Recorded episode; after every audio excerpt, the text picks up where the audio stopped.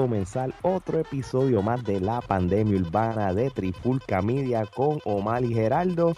Así que, ¿qué es la que hay, Omar? Estamos bien, ya tú sabes, episodio número 10. Estamos, esto empezó como un relajo, como un piloto, ya llegamos al episodio número 10, así que ya tú sabes, y el equipo se sigue agrandando. Gerardo ya es oficial el, el hombre ancla de las noticias urbanas en la pandemia. Aquí estamos, aquí estamos para informarlos de todos esos bochinches que están pasando en el género urbano. Y que es más bochinche que música, eso es lo que está pasando. Así es, así es. Eso entretiene más que lo que, que lo que producen, si es que producen algo. qué bueno, qué bueno tener a Gerardo en un podcast que no, que, que él quiere tanto. Oye, pero antes de seguir con esto, hoy nos acompaña un colega podcastero.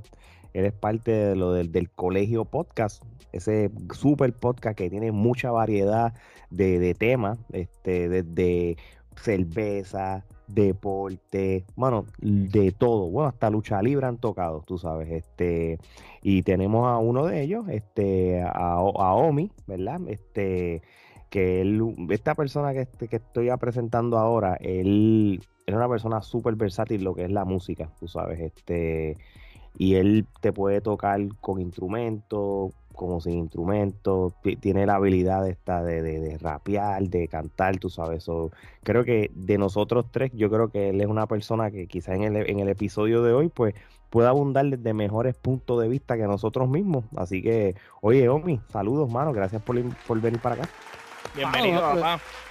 Gracias, gracias por la invitación, de verdad, súper agradecido. Y de una vez, by the way, le aprovecho para felicitarlo por el twist que han hecho ahora, ¿verdad? De, ya se fueron, ¿verdad? De, ah, siguen tocando lucha libre, pero se fueron, ¿verdad? Por, por otro lado también. Y, y, yo creo que eso le da dinamismo al podcast de ustedes.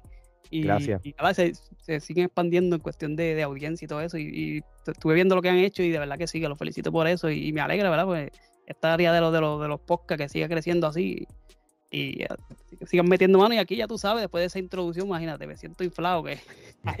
no, papi, es que tú sabes, te, lo que yo dije, lo dije de corazón y es porque es la verdad, tú sabes. Este, sí, no, nos sentimos orgullosos de que estés aquí con nosotros, porque como dice Ale, eh, nosotros a veces opinamos, pero tú tienes más conocimiento que nosotros uh -huh. en el área de la música y qué mejor que una persona con más experiencia que uno hablando de, de los temas que vamos a hablar.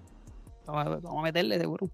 Seguro que sí, no, de verdad que sí, no. Y gracias por el feedback de, de, de, sobre nuestra expansión de lo que ahora es Trifulca Media. Esto, cuando empezamos con la lucha libre, sí teníamos ya estos sueños y estas metas de, de expandirnos, pero había que empezar por un ladito. Claro, y ya cogí, la lucha libre ya lo cogimos mangado, tú sabes, este, y nada, ahí, ya, ya el resto es historia. Así que, bueno, vamos entonces con con el primer tema que más bien es la entrevista a Omi Sabio, ¿verdad, Omar? Eso es así. Bueno, dinos, Omi, eh, ¿cómo nace tu interés, tu pasión por la música?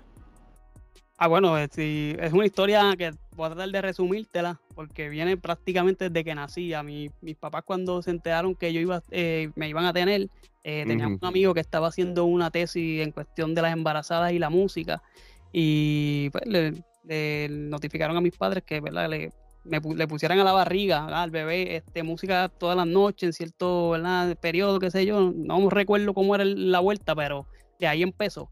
Cuando ya yo, yo nazco, ya yo eh, prácticamente nazco en... Tú venías con eso de fábrica ya. ¿Y qué música te pon, le ponían en la barriga? De, tu de verdad que me imagino que fue, era música ochentosa, porque era para los 80 para allá, este, y ahora no, no, no sé qué, qué, tipo de música. Yo sí te puedo decir la música que yo escuchaba en mi casa. Eso era Camilo Sesto, este, José Luis Perales, eh, José José, ya tú sabes, bien ochentoso, aunque yo me crié en los 90, pero pues, los, los, papás de uno se escuchan, ¿verdad? Por lo que ponen en la música de ellos. Eso así. Por ahí empecé, este, mis papás todavía tienen un, un, coro en la iglesia y también ahí uno va adquiriendo oídos. Este, me ponían a veces a tocar los palitos, que eso, ¿verdad? Todo el mundo lo todo, ¿sabes? La mayoría de la gente sabe tocarlo, pero me ponían a mí de verdad chiquito allí tocando y me ponían a cantarle una que otra canción. Y por ahí empecé, ¿verdad? Esto de la música. Y da, eventualmente en la escuela, pues entré a una banda escolar. Ahí tocaba trombón y también cogí clases de, de guitarra. Y, y, eso es cuestión de la música como tal. Brutal, brutal. Y, y, tú sabes que eso que tú estabas diciendo de, de cómo desde que tú estabas en la barriga de tu señora madre, que, que, que le ponía música y todo. La- hay gente que, que no lo cree, pero muchos médicos, psicólogos y han demostrado de que eso sí es cierto y de que hay efectos positivos, por lo menos desde el punto de vista que tú nos diste, tú sabes. Así que, y po- porque muchos dicen, no, nacieron con el don. Sí, naces con el don, pero también naces porque desde, desde la barriga pusieron eso para, para Tus padres hicieron la diligencia para que tú pudieras tener ese talento. Así Sí, hay, un, mismo hay un pre, si se pudiera decir como un predesarrollo al oído, de, Ujú. de- de bien, bien, de antes de nacer, y, y yo creo que eso fue importante en, ¿verdad? en lo que es la música en mi vida. Muy bien, Gerardo. Oye, Omi, aparte del género urbano, ¿qué otros géneros musicales te gustan? Pues mencionaste que pues, escuchabas baladas con, con tus padres y todo eso, pero ¿qué otros géneros musicales te gustan? Pues mira, yo, eh, ¿verdad? Lo, lo que más me gusta a mí es el género urbano, pero no, no soy, no es el único eh, género que escucho. Yo como músico me, me paso escuchando diferentes tipos de música porque eso, ¿verdad? Yo como compositor y productor, ¿verdad? Quiero un, un mayor, este, por decirlo así, este dinamismo en, en lo que uno hace. Este, y pero en cuestión de, de lo que más me gustan, el género tropical siempre, en los 90, tú sabes que eso fue el boom del merengue, fue lo que, lo que era lo, lo que es el reggaetón ahora, antes de que saliera el underground y todo eso, na- nacieron millones de grupos de merengue, Manny Manuel, todo el mundo cantaba merengue.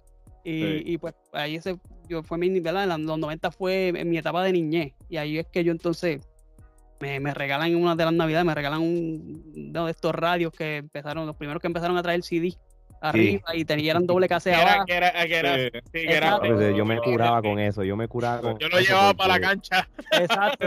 Yo le ponía cuatro doble D, digo, este, baterías D de esas y, y, te- y- ese mismo. Entonces tenía un equalizer arriba y uno se guiaba de DJ. Y entonces hacías tus playlists con las cassettes. Eh, los chamaquitos ni, ni saben lo que estamos hablando aquí. No, No, no, y- posiblemente y no. ellos, no. ellos no tuvieron ese placer de tener que rebobinar el cassette cuando, cuando se te salían y se te enmadraban. Y cuando te las comían, el dolor Hablaste, de cabeza. hablaste cassette y dijeron, ¿qué es eso? ¿Qué es eso?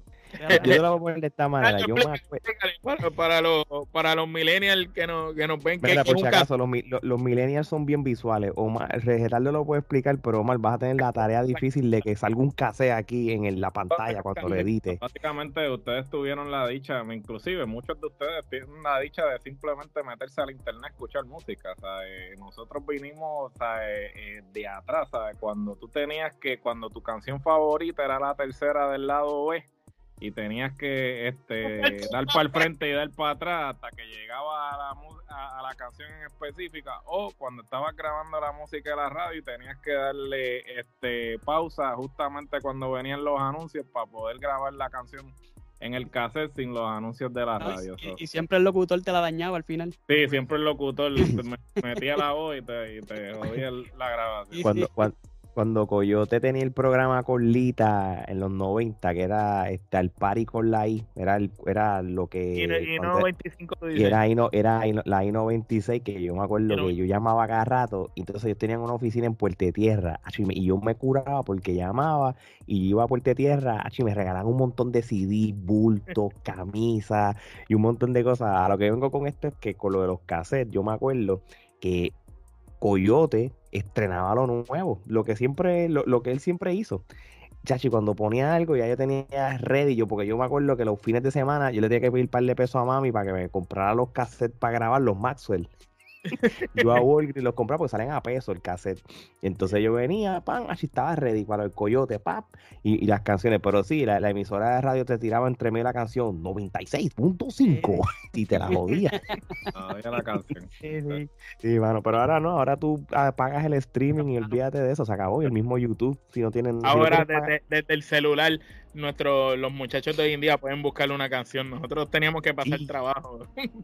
No, y con, y con los videos, que ya mismo ya, ya le tiran la canción con video, nosotros tenemos que esperar meses para que saliera el video. Meses y- para que saliera el video. Y tenías que verlo en TCB, tu Sí. canal de video. o, o no te duermas, no, lo estrenaba No te duermas, había que esperar No, que lo estrenaran para después ir a- al canal aquel a ver chojo de video para, para esperar el tuyo. Así y nosotros usamos el canal 18, que, que si querías 18. escuchar Ya el, el, el, video playero 40, pues tenías que chuparte par de merengue, este, par de una bachatita de Raulín y te los aprendías, te aprendías ahí a, a, a, chocado con la vida, Big Boy cantando con Tito Roja y de momento, ah, mira, ahora es que va a salir Alberto está con, tú, sabes lo brutal de lo del canal 18, ¿verdad? Porque tú, tú, tú como yo, por lo menos yo en noveno, algo así que yo estaba, pero tú esperabas el, el underground.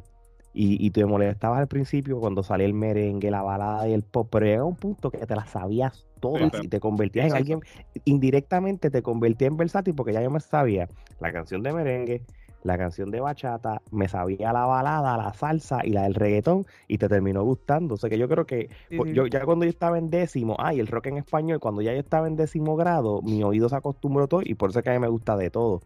que, por lo menos esa, esa, no es la era de ahora, de verdad que lamentable. volviendo, volviendo a lo que estaba diciendo del cassette, era por eso, porque el merengue era lo que estaba activo y, y cuando me regalaron ese radio, ¿verdad? Por tus siguientes, tus tíos, tus abuelas en, en, Navidad de cumpleaños que te regalaban la música.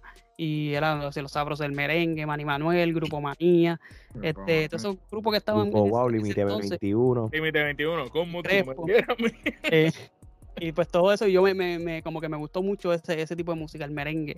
Y, y nada, este, en uno de los discos de, Grupo Manía, creo que se llamaba Está de Moda del 96 había una canción que era se llamaba algo bueno y era era un reggaetón un underground pero eran ellos, ellos cuatro, y el Big estaba ahí todavía. Y le metieron un reggaetón ahí. Y ahí fue la primera vez que yo escuché como que yo había escuchado ya, sí, obviamente, el rap eh, en la escuela, con, los, mayores lo ponían y uno escuchaba, pero el reggaetón como tal, el underground, que era para ese tiempo, tipo dance, dancehall, este, pues esa fue la primera que yo escuché así. Y yo me acuerdo que yo me ponía a cantar encima de ellos y yo grababa con, el, mismo radio, le metía un microfonito y, pan, y, le, y grababa y grababa encima de ellos y me, y me di cuenta que tenía el, talento de, pues era rápido, pues para abajo. Y yo lo hacía de una y ahí por ahí fue que yo dije, coño, esto está chévere. Y empecé a buscar. Después me regalaron el, disco de aquel que había muerto de Bicosí. Y, y, y pasé tiempo el underground era sea que estaba prohibido en la. En, eh, no, podías tener eso por ahí. Pues te tú salías a la calle y los guardias te rompían los CDs. Exacto. Y te, pues. te, bajaban del carro, te escuchaban en reggaetón. Yo recuerdo haber estado con mi primo y amistades y, y, los guardias te paraban nada más por, por la música. Te mandaban a bajar del carro así, te volteaban y si tenían la música te la botaban. Era, eso era un discrimen total. cuando salió ese disco de aquel que había muerto, me acuerdo que yo miré, yo sabía que estaba el revólver ese con el. Yo tenía, yo estaba en sexto grado, o sea, yo un chamaquito, pero sabía lo que estaba pasando. Y mi papá me mira como que, diablo, no se atrevía a decirle al que me lo regaló, como que, mira, devuelve eso, porque. Y me dijo, después me dijo a mí como que, mira, este, si quieres yo te lo llevo a la tienda y te busco otro. Y yo, ya yo lo había abierto, yo dame escucharlo. Y obviamente el disco no, el disco era otra cosa, o sea, no era un underground ni nada de eso.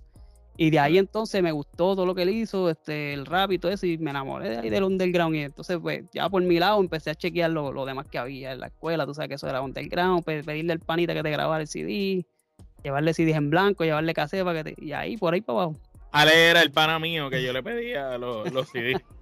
Ale era ese pana, el que se pasaba bajando música. Y yo, mira, Ale, consigue el, disco de tal. nosotros tres, homie, como habíamos hablado quizás en el, en el podcast tuyo, pues nosotros nos criamos juntos, tú sabes. Entonces, este, yo fui el primer piratero mayor de, de, la puntilla. De la puntilla, sí.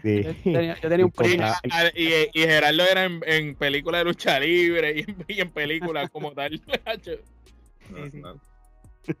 Mira, este Omi, te iba a preguntar, este, ya que tú nos has dicho como esa, ese génesis de, cuando empezó tus gustos, no tan solo en lo que es la, música urbana, del merengue y, de, y quizás otro género, eh, a este punto de, tu vida o tu carrera, ¿qué te gusta más hacer? ¿Componer, cantar o producir? Eh, componer.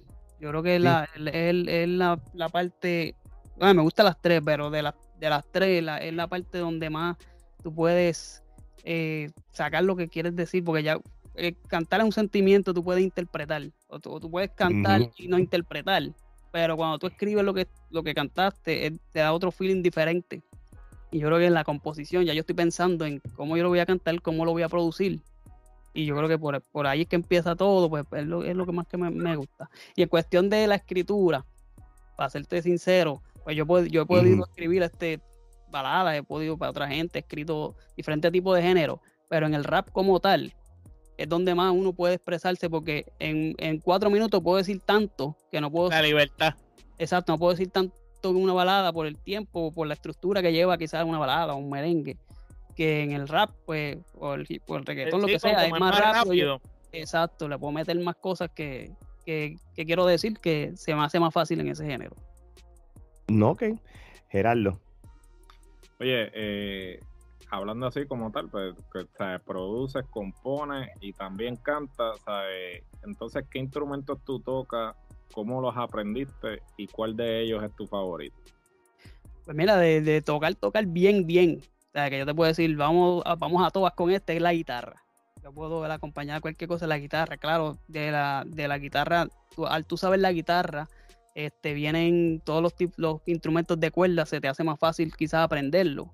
Pues ahí toco un poquito de bajo, que es más o menos básicamente lo mismo. El cuatro puertorriqueño le puedo dar dos o tres, que- dos o tres cositas. Este, el piano también lo aprendí ¿verdad? solo, mirando un- a unos amigos. No es que soy el mejor tocando, pero que puedo, ¿verdad? Pa- pa- Te defiende, te, Te, te- te defiende, te Exacto. defiende. Y yo creo que eso, y tú obviamente tocaba trombón, y me preguntas ahora, se me olvidó, porque eso fue No, no, no, no, es Willy Colón. No la Willy. Colón. y eso era en la banda, en una banda que había escolar, y pues obviamente era leyendo música. Y, pero, pero si me pone, me pregunta el favorito de la guitarra, lo aprendí este, cogiendo clases. Este, mi mamá también tocaba, me había enseñado algo. Y con las clases perfeccioné. Y eso con, eh, con ese es el instrumento que más compongo. Y el piano, obviamente. ¿Y compones siempre con instrumentos o, o tú puedes empezar a componer de, de tu mente, imaginándote un ritmo antes de, Sí. de empezar con el instrumento? Hay diferentes, por lo menos mi- en mi caso es diferente, ¿verdad? Diferentes maneras de que me han salido, me han salido canciones. Obviamente, una es tocando, tratando de buscarlo. Otra cosa es obligado, porque me dijeron, mira, hazte, hazte una canción de esto, pues hay que empezar a buscar la, la musa por algún lado, empiezo a tocar, a ver qué me sale. Hay veces que te salen melodías, uno guiando solo, y pues tú coges rápido el celular y grabas para acordarte después, y entonces después le sacas la música. O si estoy haciendo alguna pista o algo, que ya tengo un sonido específico, pues de esa pista, entonces le saco, le saco letra después. O sea que no, no tengo un como que. No, no, te- no, te- no tienes un formato en particular, tú puedes usar cualquiera de... Era- Incluso puedo escuchar un- alguna, lo, lo que pasó con esta canción de Autotune, este, yo la hice con una pista de, de lápiz consciente. Una canción Uf. que se llama Papa, que hizo con Vico sí, yo escuché la pista y con esa pista yo escribí, entonces después yo hice la, la, la voz, la cogí, entonces hice entonces lo mío original, tratando de irme, ¿verdad? De lo que, lo que ellos habían hecho allá, poniendo otros tonos y otras cosas que, que fueran con la voz y, y así también hice esa canción. Tenía, tenía ese flow cuando, cuando yo la escuché, yo le dije a Ale, mano, escucha, tiene como Sí. que un flow de Vico eh, Sí, sí, brutal. eh, eh, eh, le, metió, le, met- le metió brutal. Y ya entendemos por qué, porque fue que realmente le Y, no, escribió y- y y- de Vico con lápiz. Y lápiz es otra bestia. Sí, no. Y, y Vico fue, es el. Yo, yo soy una generación después de lo que Vico hizo. Pero cuando yo escuché a aquel que había muerto, como te dije, yo quedé impresionado y busqué, obviamente me fui para atrás, lo que, todo lo que había hecho. Y, y yo puedo decir que me ha inspirado en todo, en todo lo que yo he hecho en, en- en el rap como tal. Si es es- la verdadera bestia. Mm. Sí, sí, sí. yo, tú te pones a yo buscar- soy el fa- yo soy el fanático más groupie de Vico sí, te pregunto a estos dos que donde él iba yo me tiraba a, a- verlo y no- porque nos él- él- arrastraba, y nos arrastraba con él. se van No, con nosotros y se callan. Que y esto puede sonar como medio lloradera, pero todo lo que sea, todo lo que está haciendo, se está haciendo ahora, Vico ya lo había hecho. Claro. un merengue, está adelantado. Vico fue un pionero y Vico Sí, realmente eh, como ese gran, esa lumbrera, el Anuel AA que dijo que él, era- él es el representante del hip hop. Eh, mi hermano, o sea, si, si tenemos que hablar de un artista latinoamericano que mejor represente la esencia de lo que es el hip hop es Vico, porque Vico lo que hizo fue la transición de lo que era el género en inglés y lo hizo en español. Eso técnicamente, si nos vamos a los MCs, que, sea, si nos vamos a los MCs, Vico es un MC este, latinoamericano en español. Eh, eh, y, es, y es respetado en todo el mundo como uno, como el pionero. Tú sabes, en todo el mundo. Tú le el a pionero, sí. todo el todo, mundo- todo rapero latinoamericano de la- los 90 se lo para debe acá a- saben que debe a Vico Vico. sí es el, el que el papá. Sabe que ya eso, eso sin, sin lugar a duda, eso, eso no, es- eso no es discutible, mano. Omar. Eh, mira, eh, ¿qué tú nos podrías decir de la música si la ponemos a comparar en perspectiva, como estamos hablando, la música, como menciona Gerardo, Anuel AA o la música de estos tiempos recientes con la música de hace 15, 10, quizás 20 años hacia atrás? ¿Cómo, cómo tú puedes comparar? Porque tú sabes que hace poco salió la discusión esa del chombo, que si el reggaetón de la mata y qué sé yo, y cuando tú vienes a la mata y vienes a ver esa música del 2000, 2004, hasta como hasta el 2006, era una música totalmente distinta, no solo en, el sonido musical, en los arreglos, sino también en las letras comparado a lo que vemos hoy en día. Obviamente, sabemos que hoy en día los videos, papi, se van por las nubes porque ah. hacen unos videos casi películas por la tecnología y el dinero que hay en la industria. Pero cuando tú comparas esa calidad de música, eh, yo pienso que la música ahora es desechable versus antes, que era más, habían más éxitos.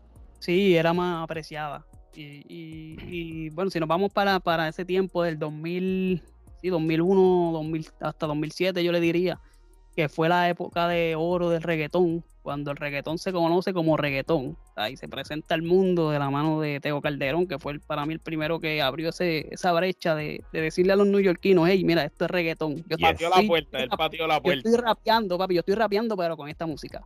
Y entonces luego, luego viene Don Omar y tira las Don, que fue otro palo más, y hasta que Daddy Yankee la explotó completo.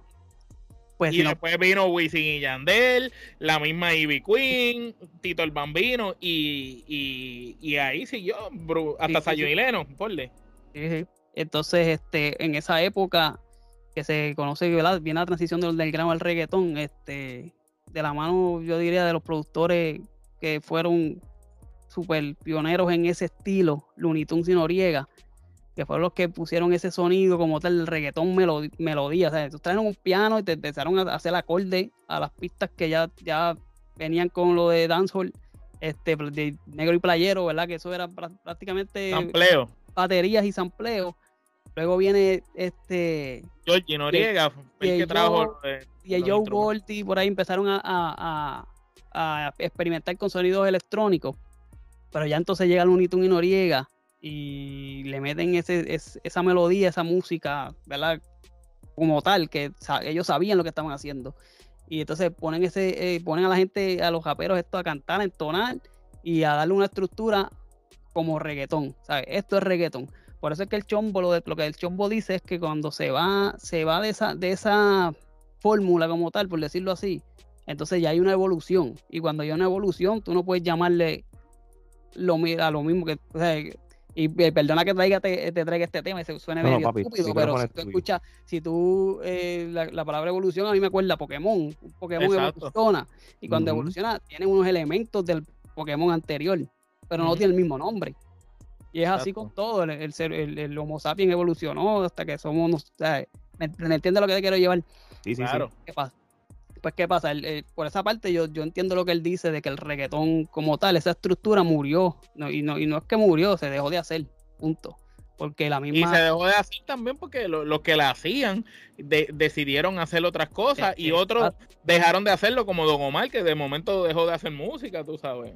Y no, la, misma industria lo movió a eso porque, ¿verdad? Yo que está un poquito adentro de, de, esa, de esa industria con gente que conozco que han estado ahí, este, me dice, la industria en un momento dado querían eliminar el reggaetón para tratar de convertirlo en otra cosa, que donde ellos, podía, en donde ellos pudieran eh, meter más cantantes que venían de otros tipos de género, como pasó con Enrique Iglesias, lo trataron de meter ahí con Wisin Yandel, Franco De Vita, y ellos empezaron a darle un twist al género. Ricky Martin mismo. fue, también un twist más pop, porque ciertamente las disqueras necesitaban como que limpiar la imagen, ¿no? Porque hasta cierto punto todas estas disqueras grandes entran a, a, firmar a todos estos artistas que obviamente estaban en sellos antes, que no eran sellos establecidos y que podían hacer lo que le daba la gana. Entonces entran los Universal Latinos de la vida, los Sony de la vida y esa gente, y entonces tenían que de alguna forma u otra este, volverlo pop, ¿sabes? Volverlo, ¿sabes? Este, mercadeable, a, apelar a la masa, ¿no? Y pues ciertamente, pues una de las cosas fue esa, que hasta cierto punto los mismos artistas que eh, vinieron de los Negras fueron los que permitieron que sucediera eso, porque por mucho que Daddy Yankee, pues sí, explotó con la gasolina, Daddy Yankee fue de alguna forma el que abrió ese camino para que se empezaran a poner poperos, ¿no? Sí, Digamos. sí, lo que fue. Y Wisin Yandel, Wisin Yandel cuando Yandel. empezó con Romeo, con Luis Fonsi, eh, Sí. el mismo Don Omar cuando empezó a demostrar que, que no solo podía cantar en el reggaetón, sino que empezó a hacer baladas, este divino, después vino sacando Claro, baladas. este, el otro este, el, el que Eh, Tony, el- Tony Dice. Tony Dice, Tony Dice. Tony Dice también lo que sacaba era, y cuando tú empezaste a escuchar eso, ya tú decías, eh, esto dejó de ser lo que era. Sí, Que, sí. que yo, yo entiendo lo que el chombo dice, eh, y, y para mí tenía, tenía la razón de los argumentos. Claro, lo que pasa es que él quizás lo explicó un poco, un poco, o sea, se fue muy rudo al decir reggaetón se murió y ya. ¿Entiendes? Y eso le cayó como chinchas a los, a los reggaetoneros, como que, ¿qué, ¿qué está pasando? Pero no entendieron lo que él quiso decir en cuestión musical. Claro. Y, cuando- y lo que dices de la, de lo de la de las multinacionales que vienen, acuérdate que el reggaetón viene de la calle. Y, ese, esos primeros sellos eran gente de la calle que, que. Bling bling. En Bling Bling Promocionaban- Bling exacto. Ellos los que ponían el dinero para hacer la- eh, los discos. Cuando vienen ya pues, estos multina- multinacionales a, a tra- a coger la- los- los principales reggaetoneros en ese entonces. Pues por eso que entonces eh, nacen unos danzacuduros, viene el Yankee con el limbo, Ceci Movimiento, y que tú vas viendo que, que como que se está yendo por otro lado. Y hasta que se fue completo. Entonces es ellos mismos que hici- hicieron que eso se fuera, fueron los que entonces empezaron a decir, hey, espera, ¿qué pasó? Pero sí que la culpa es de ustedes. Ellos, ellos le abrieron la puerta Ellos a, abrieron a la puerta. Sí. Y Claro. tras que se la abrieron, a la misma vez este, no le pusieron un alto. Porque ellos eran los que tenían la potestad de- en ese momento, que eran todos ellos los líderes, como que mira, reunirse y hacer las cosas que hacen ahora, que, que hacen, se reúnen para hacer boicot, para no ir a premios o para apoyar a X o, o Y persona, pues eso mismo tenían que haber hecho eh, 15 años atrás. Y, no, y yo entiendo que tenía que pasar, porque si no pasaba, quizás el, el género se hubiese vuelto demasiado monótono y demasiado en. se quedaba ahí. O sea, no, no hubiese, no hubiese ten- no hubiésemos tenido lo que tenemos ahora.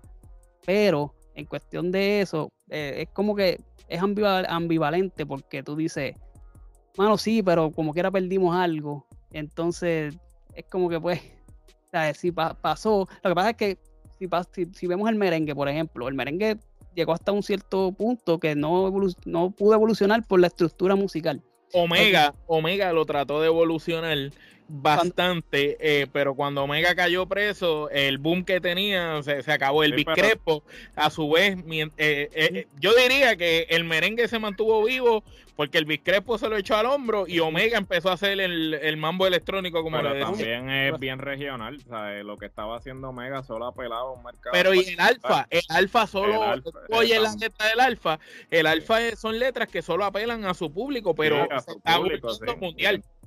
Sí, claro, pero es- el, o sea, el, el ritmo sí, pero en términos de- del contenido de la letra, pues la, o sea, se, se segrega, ¿no? Apela a un mercado en particular y no sale de ahí. Las disqueras no quieren eso, las disqueras lo que quieren es sonar en, en cuanta suene. esquina aparezca, ¿no? Ujú. Ellos trataron de hacer el mambo electrónico, merengue electrónico, metieron a Shakira, hizo un merengue, el otro hizo. Trataron de trataron, pero no, no como que no dio para más. Entonces, No ¿qué pasa pa' con el reggaetón? Que el reggaetón tiene ese, ese dembow, que nosotros llamamos dembow, el tumpa tumpa, como se la batería como tal, que, que se acomoda a cualquier tipo de género que vaya 4x4. O sea, tú metes una salsa, le metes un dembow por abajo y sigue sonando igual. Metes Es un cuestión merengue, de ponerlo más rápido, más lento. Exacto, le meten una bachata, un, un dembowcito y sigue sonando, y, ¿me entiendes? Y por eso quizás se mantuvo y dijeron eh, que este género sí se puede meter en el pop y lo podemos ¿verdad? modificar y, y, y llevar a lo que a lo que está ahora. Y el chombo y, y el chombo es responsable de que eso como que vi- trajera otra vez la esencia, porque entonces ahí empezaron como que "Mira, dejamos demostrar que esto no se ha muerto, déjame Pulpi Rome con reggaetón de Eh, la mata, Exacto. los mismos, los mismos cantantes del old school que empezaron otra vez todos a salir. hasta, hasta Residente se tiró, ¿verdad? Con Don Omar ahí un, Eh, un old school, un reggaetón de la mata, bien, bien de la mata. Este, pues mira, ahora entrando en lo que pues mencionaste pues que habías hecho una canción en relación a esto y pues ciertamente pues queremos preguntarte tu opinión sobre esa herramienta que pues T-Pain este, popularizó hace unos años atrás el famoso y digamos hasta cierto punto el maldito autotune. Este, tú desde un punto de vista como productor y compositor a, a su vez ¿Sabes? ¿Qué, ¿Qué tú opinas del autotune? ¿Sabes? ¿Qué, qué, ¿Qué le ha hecho el autotune a la industria musical? el autotune es para mí el invento es yo, y esto es súper exagerado, pero para mí es el segundo invento más importante en nuestra era. ¿Por qué te lo digo? Porque el primero es el internet, obviamente donde se mercadea todo ahora mismo, y obviamente el autotune por tantos millonarios que ha creado. Salen de los zafacones millonarios ya. Este, de verdad que pues es un, como tú dijiste, un, el efecto T-Pain, porque T-Pain fue el primero que lo se creó para T-Pain hacer un efecto que era como para eh, Fue el primero que, empezó con eso. Sí, sí. Y aunque él, no lo necesitaba, pero sí lo usaba por, por cuestión de efecto y se escucha cool como efecto. Pero ya cuando se vuelve una norma, de que, ya, cuando todas las canciones tienen que tener algo malo. Y pues, y entre más malo tú cantes, mejor se escucha. Porque entonces el efecto es más, más potente. Por ejemplo, la canción. Hace su trabajo, de verdad. Yo lo que quería hacer en la canción, oye yo, oye, yo no soy el más que afino ni nada de eso. Pero yo quería hacer en la canción, este, como que se escucha, voy a hacer un coro con autotune para que vean cómo se escucha. Y al final hacerlo sin autotune para la diferencia. Pues, ¿Qué pasa? Yo no, no sé cómo desafinar, ¿me entiendes? Hacerlo como para, para, que se viera bien exagerado. Y en la canción, pues en, mi, en mis coros como que no se nota tanto el efecto porque pues estoy afinando bien, el autotune no tiene dónde, de dónde coger. Yo lo metí lo más que pude, pero pues pues cuando entre más tú lo escuchas, una, una persona que cante bien se... Tenía que poner a Anuel a, cantar tu canción. Si hubiera puesto a Anuel a cantar tu canción, de seguro. eh, el autotune era no, un cuadrado ahí. Y, y las de fachates que ahora la usan hasta en los conciertos. no, ahora es que ciertamente... Sí, ahí, fue lo que, ahí, ahí yo creo que fue lo que lo jodió más. lo vimos con este muchacho. no pueden. Eh, eh, ¿Cómo es que se llama? Sí, no, no, no, no, se pueden ir a capela. Lo irónico de todo esto es que inclusive en el documental este que salió en Netflix recientemente, T-Pain hizo un acústico luego de que pues media industria lo, lo destruyó básicamente. Le dijeron que pues cagó la industria musical. El mismo Usher lo, lo insultó en un avión, de acuerdo a él. Y sin embargo, el tipo se tira un acústico y el tipo tiene voz. Le mete, le mete. Eso te dije que no necesitaba. él no necesita autotune, él simplemente lo hizo como una herramienta como para eh, aumentar, digamos, la misma Cher, por ejemplo. O sea, la primera vez que la primera canción popular que utilizó el autotune fue la de Do You Believe, la, la Believe de, de Cher. Y no era que Cher no tuviera voz, es que simplemente pues el productor entendió que había una nota un efecto que ella pues la hacía subir más en, y, utiliza y pues si tú lo utilizas de esa forma, o sea, si la persona ya de por sí tiene voz y tú lo usas para aumentar quizás el talento de la persona, llega a, las notas que la persona llega a las notas llega a las notas que la persona tiene que llegar pero ya la persona de por sí entona, ¿sabes? Tiene, tiene la voz, pero si tú estás cogiendo un tipo que, Chencho mata porco ahí en la esquina y lo pone, le pones autotune, pues, ¿sabes? Aquí cualquiera canta, no me jodas, ¿sabes? no, y, el autotune es como el Photoshop, que han salido diferentes tipos de... Claro, eh, como filtros, sí. Sí, que son, hacen lo mismo, pero todo el mundo le sigue llamando lo autotune. Este, y muchos artistas buenos, o sea, muchos artistas de verdad han, este, ellos, este, ¿cómo te digo? Este, ya se me fue la palabra ellos eh, usan el autotune. No, que ellos mismos lo reconocen en la palabra. Ellos reconocen que, que usan tipo, o sea, este tipo de plugin. Hay uno bien famoso, se llama Melodyne, que es para, para, para, verificar qué nota tú diste mal. Mira, aquí te, te, fuiste un poquito, vamos a arreglar el trapán y te la arreglan. Por ejemplo, Farruko habló de eso. Y Farruko es uno que hay, hay, canciones de Farruko que tienen autotune, pero cuando tú lo escuchas a él en vivo, el muchacho canta. Tú sabes, él no, no es que te vaya, no es que va a llegar allá arribota, pero sí le mete. Entonces, ya tú estás viendo que es lo que Gerardo está explicando y tú acabaste de decir que, que ellos llegan hasta ahí y quizás ese chispito que, que se iba, pues lo arreglan para que caiga bien. Sí, no, y mismo Pedro Capó, Luis Fonsi, este, Cani García tienen sesiones de Melodyne que es para verificar dónde, eh, por ejemplo, Cani García ya dice que lo usa, pero es para verificar dónde falló para volver a grabar. Porque hay, hay, hay eh, tú como músico te das cuenta dónde hay una notita que falla, pero hay gente que no se da cuenta. Y ellos lo usan pues, para eso, quizás es una media nota que está un poquitito por debajo y ellos quieren que sea perfecto, pues pan, la acomodan o la vuelven a grabar. Y, pues, de esa forma sí está chévere para, para, los artistas este usarlo con, pero cuando es, descaradamente, papi, no hay break. no, no, es la, verdad. Oye, ven acá, entonces ya con eso dicho, ¿verdad? Pues vamos, hoy ahorita hablaste un poco sobre sobre lo de tu tema del autotune, pero vamos a, para que sea más específico. Ujú. A profundizar. así se llama tu nuevo sencillo en Ah, sí, promoción. Este, háblanos del proceso creativo, de ese tema, cómo lo desarrollaste y si, si esperabas la buena acogida y la ace- aceptación que ha tenido. Pues, mano, es decir, como te dije, estaba escuchando pistas así en YouTube y me salió esa y me empecé. Y yo dije, eh, en el hip hop como tal, o en el trap, o el trap, ¿verdad? Entre comillas, que son los que todavía están quizás rapeando, por, ¿verdad? No a favor de la letra que hacen, pero, ¿verdad? Por lo menos están metiéndole al, al, al- Al rap, no, no han dejado morir el rap. exacto. al rap que se ha perdido con esto del pop. Este, pues yo dije, mano, hace falta, hace falta letra, este, escribir. Yo, ah, yo he, ¿verdad? Últimamente he hecho uno, este, unos discos, unos discos que hice anteriormente y era más, ¿verdad? Más pop también, más reggaetón. Y yo ha- hacía, hacía falta que me, ¿sabes? Estaba, todavía estaba con las venas, que me, me hacía falta hacer un rap, este, que tenga mucha letra, muchas barras, este, porque todo lo que te estaba haciendo, pues, como te dije, no, faltaba eso. Este, y cuando escuché la, la canción de, de Flow HP de, de Don Omar y, y Residente, ellos le metieron letra ahí. A un Dema- demasiado, de, demasiado de barra para. le metieron barra pa' lo barra, yo dije, viste que se puede, pues yo pues vine lo hice y, pues, y para tripearme también eso del autotune, pues, pues me empecé a escribir, aunque porque tú, si tú ves lo, lo que yo digo en la, en la, en la, en los versos, ¿verdad? Las barras, no, no estoy hablando de autotune, estoy hablando más de, de los raperos como tal que se, De los raperos de hoy. ¿verdad? y entonces le meto el coro para vacilar, pero era más para yo curarme de, Era, era como tú para curarte en salud, pero terminó siendo un palo. Exacto, era más como para hacer un freestyle, me salió ese corito y como que se fue un poquito chévere, después le metí en el segundo verso, le metí que cambiara reggaetón y pues ahí, ahí yo creo que cogió como que esa vuelta que a la gente le gustó. Muy bien, Omar. Mira, ¿qué planes futuros tú tienes con respecto a la música, verdad? Ya salió Autotune, ya está en la calle, ya ha roto. Vimos los números de Spotify que los otros días pusiste en poco tiempo. Ya la canción está sonando por ahí. ¿Qué es lo próximo? Hermano, de trabajando sencillo por sencillo así, este, tengo, yo creo que ahora en diciembre voy a sacar algo que no quiero decir mucho, pero es algo bien diferente a lo que es género urbano. Este, y después en enero también tengo otra canción que es más romántica, reggaetón.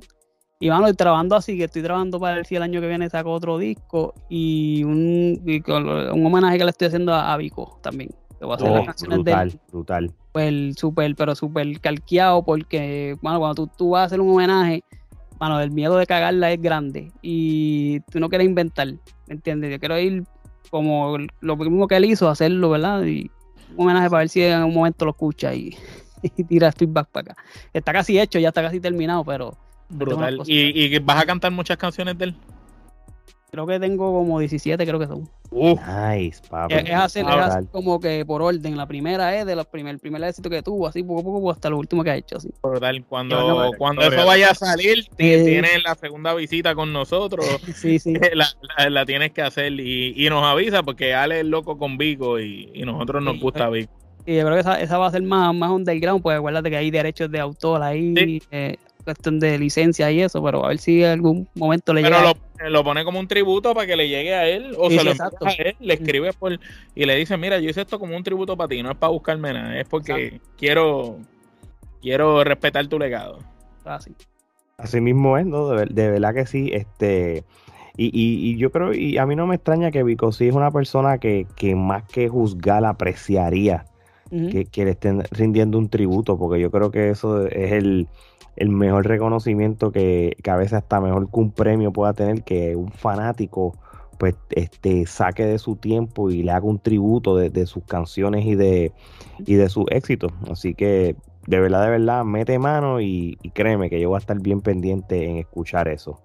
Bueno, muchachos, vamos para el próximo tema. El momento old school de la semana. Y, y Omi, puedes aquí, ya de lo que queda de lo del podcast, ya eres como eres parte ya de este podcast, puedes opinar de lo que te da la gana, de estos temas que vamos a hablar. Pero lo, que- lo que es el momento old school de la semana es que cada semana pues, este, le rendimos un tributo a, a un exponente de, de la música urbana que, que- que ya consideramos old school, maybe 20 años de experiencia o, o de trayectoria, yo creo que es la palabra correcta.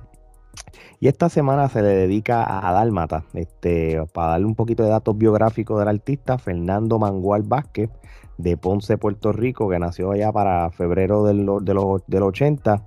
Él es cantante y productor boricua de reggaetón. Este, él cuando se dio a conocer fue más bien con lo del dúo de Ñejo y Dálmata, más o menos ya para los años 2005, 2006, allí, para aquel disco de la calle, famoso disco que sale de la canción de Japón de Calle 13, eh, la canción de, de, Arcángel con Joel y Randy, este, entre otras canciones. Agresivo, agresivo. La de agresivo, yo exacto. So, ahí y Dálmata, ahí fue cuando ellos se dieron como tal a conocer. Este, Dalmata fue influenciado por su papá, que era música, y le gustaba la, salsa de artistas como La Voz, Rubén Blades. Este, de Ponce se mudó para San Juan, este, pelado, como uno dice, sin dinero, por lo que trabajó en un estudio de grabación recomendado por, por sus panas, sus amistades. Entonces, ese es el momento que él le empezó a interesar producir y componer canciones sin ser intérprete. Más o menos para el 2002 conoce a Añejo, pues este, este participó en la producción de Fatal Fantasy 3, este, con las canciones como Estar enamorado, Vámonos de aquí, junto a Añejo, pero más o menos colaborando. Ya una vez ellos encuentran la química entre ellos, entonces ellos forman el dúo hasta que hasta hicieron hasta un disco juntos y todo, tú sabes. Prácticamente de ya desde ese punto es que el tiempo pasa tan rápido, uno lo ve y empieza con que Dalmata a los otros días, no, mano. Ya, ya Dalmata, ya es una leyenda, ya, increíble. Ya ha pasado, ya ha pasado casi 20 años de, de, lo que estamos hablando ahora mismo, tú sabes, este, pues nada, este, Omar, este, ¿qué tú no puedes hablar también de, de, de Dalmata?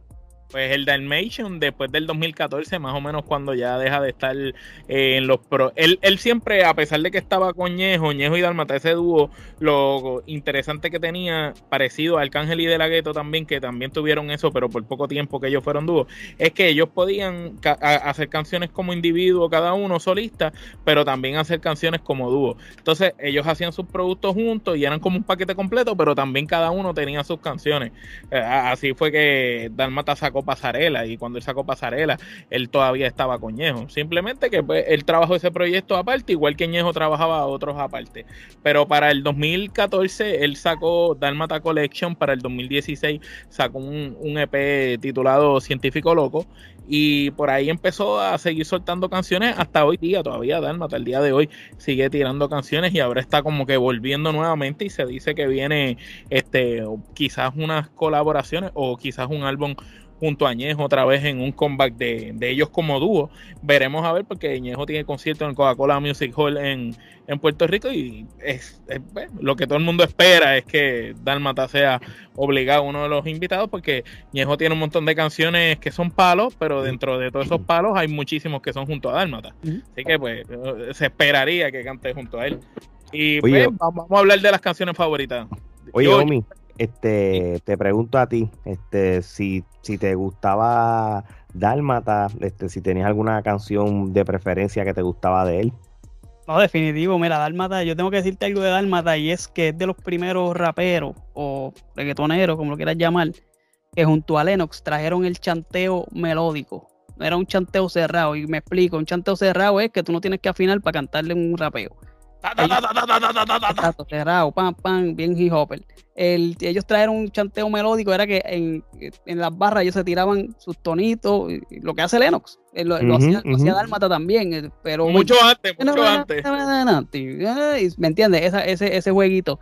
Y él podía tanto tirarte un coro como tirarte el chanteo. Y, y eso, eso es lo bueno que tenía Ñejo y Dálmata, que Ñejo, en una, en una canción, Ñejo era el chanteador y viceversa. En, en otra canción, el Dálmata era el que chanteaba.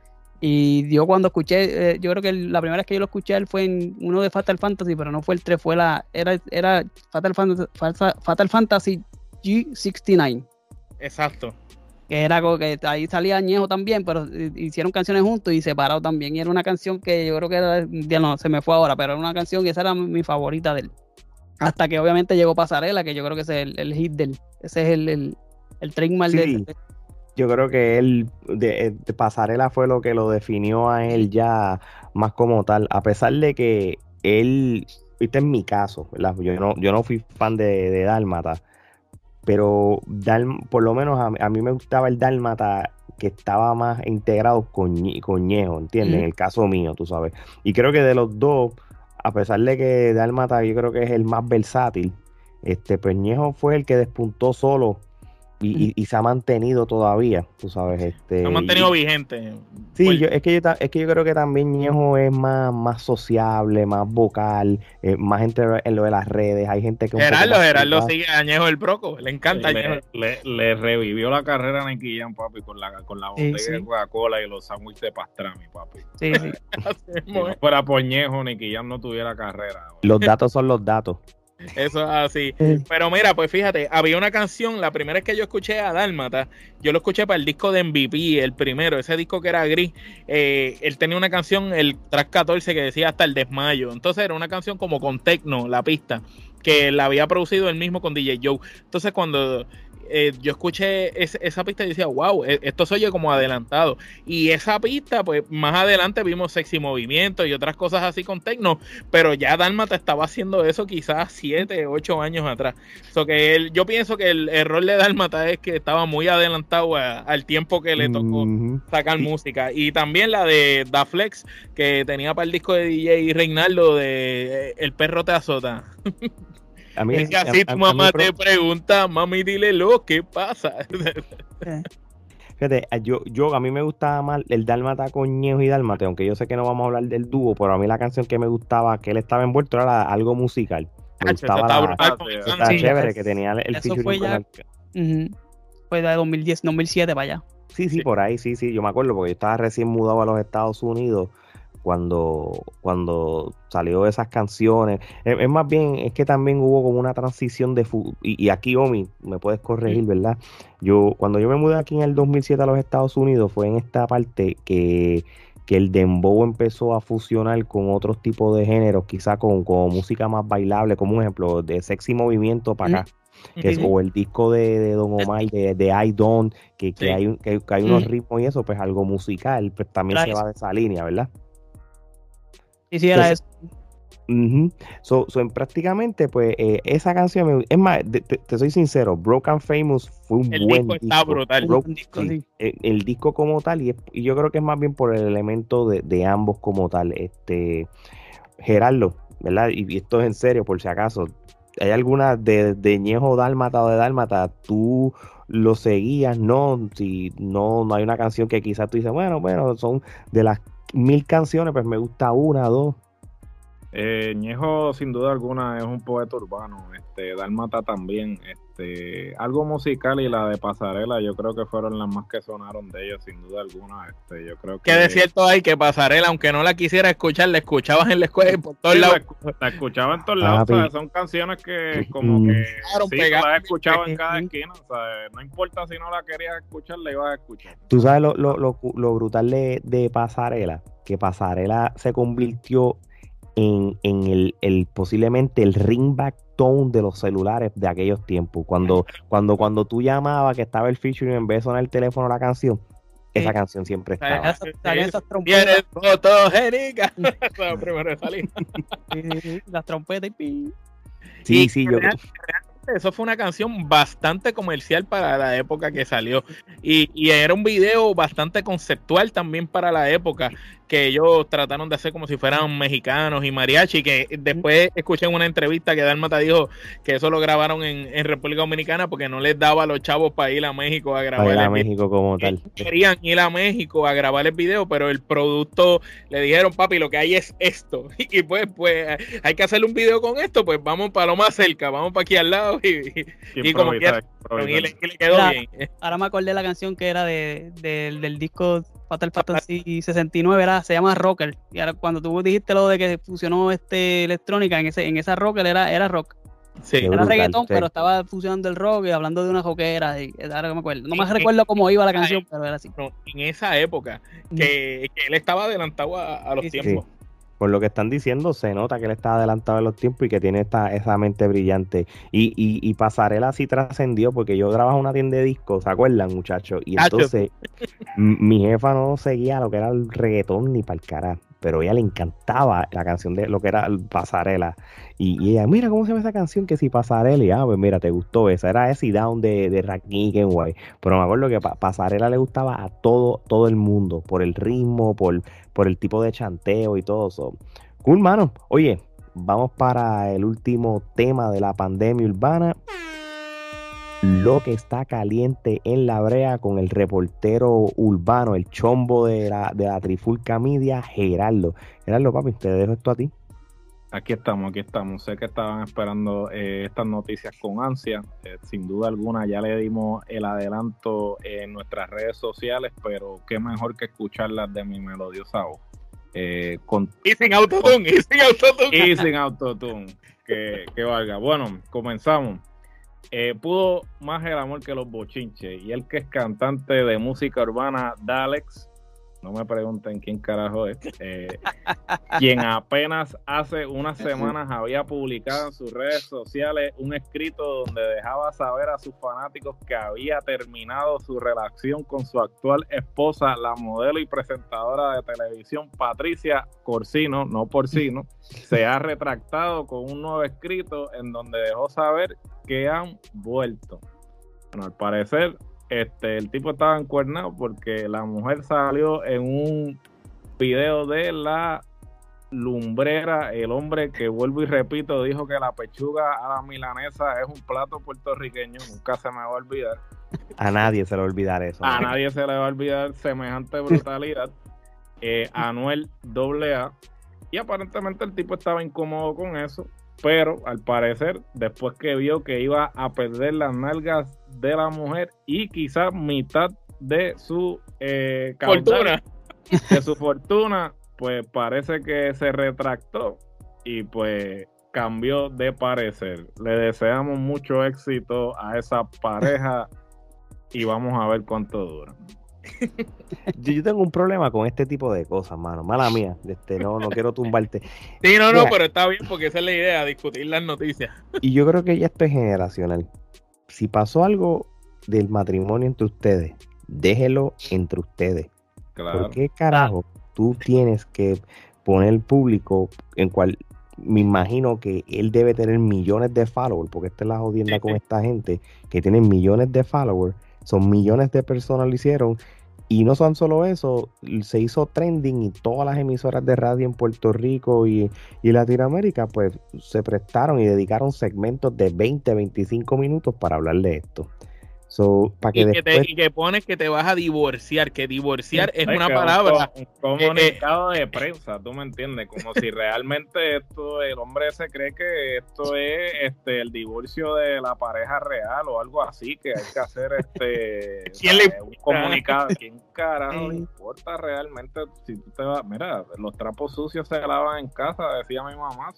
si tú te vas a divorciar, pues mira, hazlo por allá. Si tú primero y sí, divórciate primero, o sea, después que estén los papeles ya sometidos, pues entonces tira un comunicado si te da la gana, si es que realmente a alguien le importa, que realmente a nadie le importa, pero probablemente no había nada más interesante ese día de que hablar y, pues el tipo pues acaparó, dijo, espérate, no hay más nada hoy, ok, hoy lo voy a tirar para él y, ser el después, y, después tiró otro comunicado para retractarse, eso es lo más brutal. Sí, no, definitivamente, es más patético todavía. Hay, gente que dice que fue por lo de Anuel, otra gente dice que es que tenía miedo de, terminar muerto, porque acuérdate que todos los ex terminan muertos, sí. Ah, Ven acá, disculpa la ignorancia. esa es la, esa es la muchacha de, la bomba, de las balones, de las bombas esa negras. de las bombas negras. Esa fue la del famoso hospital de Caguas que le llevó bombas negras a, a, su pareja, ¿verdad? Y minutos después, milagrosamente, entraron unos tipos y mataron al tipo ahí en la camilla del hospital. que al día de hoy este caso quedó en nada. Uh, le, dicen la viuda negra, le dicen la viuda negra. La negra, sí. Ay, mi madre. Por eso fue que se retractó y envió el otro mensaje después. Se, retractó rápido y dijo, olvídate. Papi, no, sí, Dios. Antes de que me tiroteen, me retracto. Aguantamos lo que sea. Aguantamos. me, quedo contigo. Continúa, Gerardo. Bueno, y ahora pasando a otras informaciones, el rapero Coscuyuela en una reciente entrevista mencionó que por fin quedó libre de su contrato con la disquera que estaba y que ya podrá sacar música por montones. Además, también mencionó que su progenitora fue la que dijo que la famosa tiradera a tempo de Santa Claus la sacará el 25 de diciembre y no el 26 como él pensaba hacerlo. Sin duda alguna, la madre del cantante sabe cómo joder de la Navidad a cualquiera y ciertamente a tempo la va a pasar mal. No, no, la, pasó, la, pasó mal, la pasó mal porque esa, esa historia estuvo brutal porque nadie sabía por qué esa canción precisamente salió en esa fecha. Y él dice, mira, yo pensaba hacer la canción para el 26, pero mi mamá fue la que me dijo, mira, si llega a ser para ti, te la dan antes, no, tira la canción tú el 25, el día de Navidad, joder la Navidad. La, la, doñita, la doñita le gusta trolear, entonces ya sabemos de dónde Coscuyela entonces sacó la... La jodera. El que le hereda, el que le hereda no lo hurta, definitivamente. bueno, pero vean acá. Yo, bueno, sigue ahí, diga. Coscuyuel, yo, yo, mira, yo desde, desde que Elías White Lion me, me, jodió la tiradera con, con Residente, pues yo estoy, yo, yo, eso todavía yo no le supera. Un, tú sabes, yo creo que para bien o para mal, esa tiradera hacía falta, porque sabes que ellos son unos competidores. Yo estoy seguro que, que si ellos hubieran reunido, era vamos a hacerlo porque vamos a generar dinero, lo hacía. Ya después sería un poco que me desencanté. Entonces, número dos, ¿a quién que el que le va a tirar? a Anuel. No, él está ahora coqueteando Respondiendo con el intro de Anuel del disco. Coqueteando con responder el intro de Anuel. Lo que pasa es que, si le tira pierde, porque es que ya él le había tirado y lo había barrido. Papi se lo va a desayunar de nuevo. O sea, ya lo había barrido. Y es que realmente, vamos a ser honestos, Coscuyuela, a menos que guerre con Residente o un chamaco de estos que sean sí, de esos raperitos que no tienen nada que perder, él no hay, no hay nadie así de esos muchachos que le dé la liga, se los almuerza. Pero es que, realmente, que, ¿quién se van a tirar si los dos son eh, reggaetoneros de urbanización? O sea, Coscuyuela es de urbanización y el pendejo de Anuel es otro de urbanización. O sea, ¿de qué se van a tirar o no, papi? El control de acceso, o sea, ¿de qué, van, ¿de qué se van a tirar si, si no son... Papi, no, seguro, mi matrícula, te tiene decir, yo somos de colegio, mi matrícula es más cara que la tuya. Anuel le dice, a mí pagaba 300 mensual y Goku, ah, como lo mío era en palmas, eran, eran, eran 700. Eh, la mía le pagaba la mía más la de los dos panas míos. Exacto, sí. Patético. Es como la película de, de Eight Mile, que cuando este al final este Eminem le tira al otro, resultó que el otro era un chamaquito de colegio y vivía muy bien en la casa. Y el tipo era bien calle. Nunca se me olvide esa parte. Pero sí, sí, este bueno, pues, que, lo tire. Si, si yo, después que lo tire esa bomba, no hay quien la, quien sobreviva. Era lo, que, lo que hizo fue eh, aprovechar el momentum de, de, Anuel para tirar los cañones a, la atención a él, porque él se fue de media a, a los que ah, nadie le daba entrevista, le, dio entrevista a todo el mundo. Los mandó a volar papá, Nunca tocó, la, nunca tocó el tema de Anuel, nunca lo tocó. Lo que era como para, para No, le, le, relevante, ¿no? Le preguntaron a Anuel y dijo, nosotros no somos amigos, pero no estamos mal. lo respeto, lo respeto mucho. Dale, bueno, en otras informaciones, eh, eh, el Daddy Yankee será el invitado musical de la famosa eh, fiesta de Año Nuevo de Dick Clark, New Year's Rocking Eve del 2022. La Eso está cool. La misma será transmitida simultáneamente por eh, eh, ABC desde el Centro de Convenciones de Puerto Rico. Eh, muchas felicidades para el Big Boss. Y bueno, para culminar con esta serie de noticias, seguimos, pues se siguen vendiendo los coliseos en Puerto Rico. Aparentemente, pues los salarios no suben, pero la gente encuentra dinero para seguir comprando taquillas a Tutti. A cualquiera. pues, a cualquiera, o sea, puede venir Chencho Mata Puerco y llena el choliseo, o sea, no sé cómo lo hacen, sinceramente, pero eh, el cantante y ex influencer Eladio Carrión ha vendido en tiempo récord su segunda función en el prestigioso Coliseo de Puerto Rico. Este, enhorabuena para el humacaeño. Y entonces esto es algo que les voy a dejar, este, esto es algo nuevo dentro de lo que está caliente en la brea, los voy a dejar con un verso de poesía urbana y el verso de hoy dice así. Estofona, aquí está tu dictongo, dale, úsala, que eso ya tiene hongo. Uh. Juan, ah. Juan Luis Morera Luna, mejor conocido como Wisin. Ah, María, qué tronco de poema. Ese es la bestia, ese es el, rey de las frases. Bueno, me, gustaría ya que la semana que viene me, me tirara esas poesías de Héctor el Fadel. Este... Definitivamente, este, hay muchos versos de poesía urbana que voy a estar compartiendo con la audiencia. So, este, espérenlo, que cada semana los voy a seguir sorprendiendo con estos versos de poesía urbana. Frases icónicas como no es cargar la compra, sino los paquetes. y, y, y, yo me identifico con eso porque yo sí cargaba los paquetes en casa. Eso es así. Para cargar paquetes de arroz, paquetes de azúcar. Todos, vivíamos, tú vivías en el tercero, yo vivía en el segundo. sabemos lo que es cargar la compra. Así mismo es. Oye, Omi, de verdad que te damos las gracias por, por haber participado de este podcast. Este, para la gente que quiera seguir lo que es tu carrera musical y, cualquier cosa que quieres promocionar, tu podcast, lo que sea, los micrófonos están abiertos. Pues no, mano, eh, agradecido de, de la invitación, la pasé súper bien. Este, la gente que me quiera seguir me sigue por todas las redes, Omisabi. Omisabi con Y, ¿verdad? O-M-Y-Z-A-V-Y. Y tranquilo que eso va a salir aquí. En cualquier, en, todas las redes por, eh, por eh, por Omisabi. Y eh, también el podcast que estoy haciendo con el pana mío allá, Gil, los del colegio, los del colegio podcast, en todas también YouTube, Spotify, todas las redes sociales. Así mismo es. Y nosotros fuimos parte de, ese podcast hace par de meses atrás, que fuimos invitados. Ellos participaron también de eso, que también lo van a ver en, los suggestions del YouTube y toda esa cosa que Omar se encarga de, meter en el algoritmo. Este, eso también va a salir para allá. Así que de verdad, Omi, te agradecemos la visita. Y a pesar que tú tienes tu podcast y eso, tú estás invitado todas las veces que tú quieras de la pandemia urbana, brother. Si tú tienes ganas de eso, si hay un tema trending que está pasando, que necesita un desahogo de alguien como tú, muchacho, pues yo te aviso y te tiras para acá y eso. Me, me tiran. muy bien. Para ustedes. Seguro que sí, muchas gracias. Bueno, ya saben, gente, si quieren saber más de Trifulca Media como, y el podcast de la pandemia urbana y los demás podcasts como los de la lucha libre y de cine y TV, baloncesto y todas las cosas que eso nos ocurra, ya saben, vayan a nuestras redes sociales, TikTok, Instagram, Twitter y Facebook. Suscríbanse al canal de YouTube. Estamos a 132 personas para llegar a los mil. Vamos a llegar a los mil porque es lo, el único checkmark que queda para empezar a monetizar. Vamos a que yo me merezco ganarme un par de pesos, nosotros tres. Así que. Ah, exacto, llevamos, llevamos dos, años y pico, tres ahora, jodiéndonos. Por favor. tú sabes, o, es eso, el gol de un OnlyFans. Mejor vamos a monetizar por YouTube.